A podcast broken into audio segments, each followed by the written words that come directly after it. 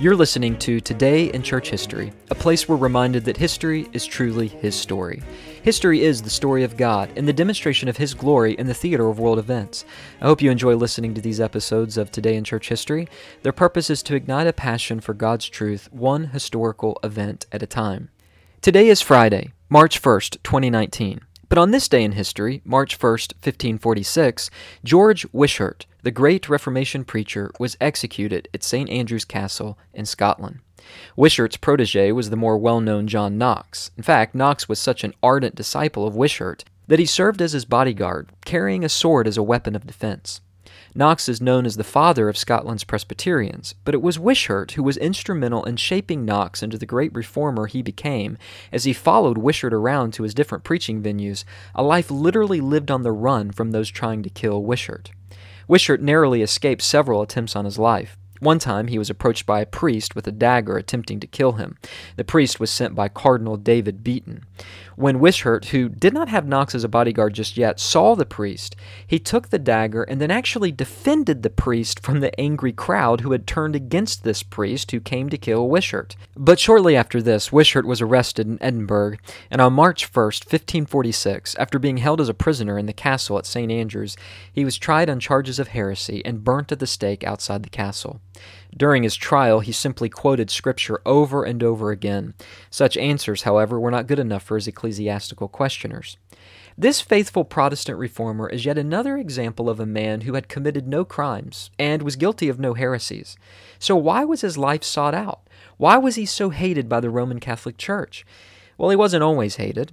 Born in Scotland in 1513, he was known for being tall, with black hair and a long beard. He was educated in France, a very smart young man, and later became a priest. By 1538, he ended up back in Scotland, Montrose to be exact, where he began teaching Greek. This is where things heated up. Why was it so controversial for him to teach Greek? Well, because he was teaching his students how to read the Bible for themselves, something the Roman Catholic Church looked down upon. In fact, when a nearby bishop heard that Wishart was teaching his students how to read the Bible in the original Greek, he was furious. So furious, in fact, that Wishart had to flee to Bristol, where he again got in trouble for preaching God's Word. He then spent the next three years in Switzerland and Germany. It was during his time in Switzerland that he was able to meet up with John Calvin, who strengthened his theology. And by 1542, he was teaching at Cambridge University at the young age of 29. But Wishart just couldn't stop preaching. He couldn't stop standing up for the truths of God's Word, no matter how risky it might have been. So in 1543, only a year after beginning his teaching tenure at Cambridge University, Wishart ended back up in his native Scotland, where he preached in Montrose, Dundee, and other places. When he wasn't allowed to preach in church buildings, he preached in fields. They could move his venue, but not his convictions. In fact, when a plague broke out in Dundee and people fled the city in the year 1545, Wishart was going into the city. He began preaching while simultaneously caring for the sick that were in that city. He told people that they had a worse disease than the plague. It was called sin, and that only the salvation balm of Jesus Christ could heal them. There were even reports of him giving his clothes away and his bed sheets to the poor people. We see something in Wishart that is winsome, something that is biblical. We see a man who, like Christ, was a bold preacher, refusing to back down no matter how fierce the foe. He refused to back down from preaching the purity of God's word. And we also see a gentle man, a loving man, a caring man, a genuine man. In fact, when Knox pleaded to go with him to his trial and execution, Wishart told him, No, one is sufficient for sacrifice. Wishart literally preached until his last dying breath. As the soldiers led him to his place of execution, some poor beggars asked Wishart for alms as he passed by. Indicating his willingness if he could, Wishart reportedly responded by saying that his hands were tied up and he was therefore unable to help them. Then, as the fire was lit, and sacks of gunpowder surrounded him, Wishart knelt to ask God for mercy, not only for himself, but also forgiveness for his persecutors. The executioner was so moved by this that he begged Wishart for forgiveness for his part in his death. Wishart forgave him, as you could imagine. Then, turning to the crowd, he preached one final sermon. He said, and I quote, Had I taught men's doctrine, I had gotten great thanks by men, but for the word's sake and the true gospel, which was given to me by the grace of God, I suffer this day by men, not sorrowfully, but with a glad heart and mind. The lesson to take from the bold preaching and gracious spirit of George Wishart is that strong convictions and bold preaching can be accompanied with grace and love. In a world full of fits of anger and hatred, Christians ought to reflect the love of Christ. This will not involve, cannot involve, indeed must not involve compromising truth.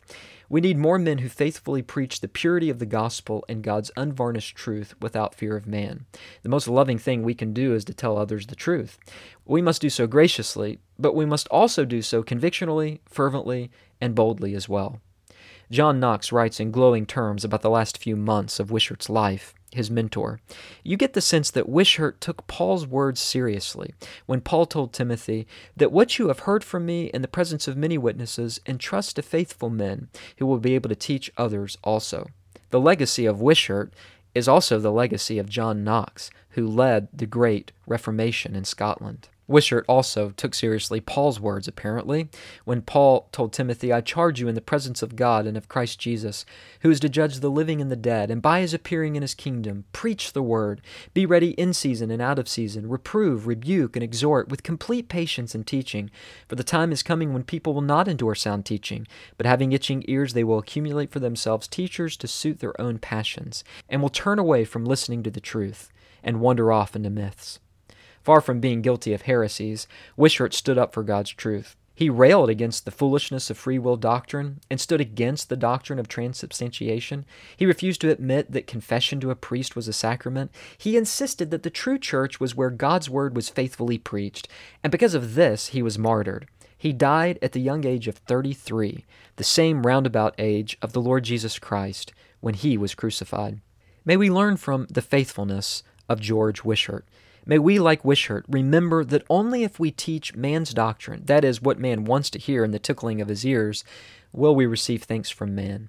Instead, let us be intent to hear, Well done, thou good and faithful servant, from our Master, as we speak forth God's truth boldly and for his glory.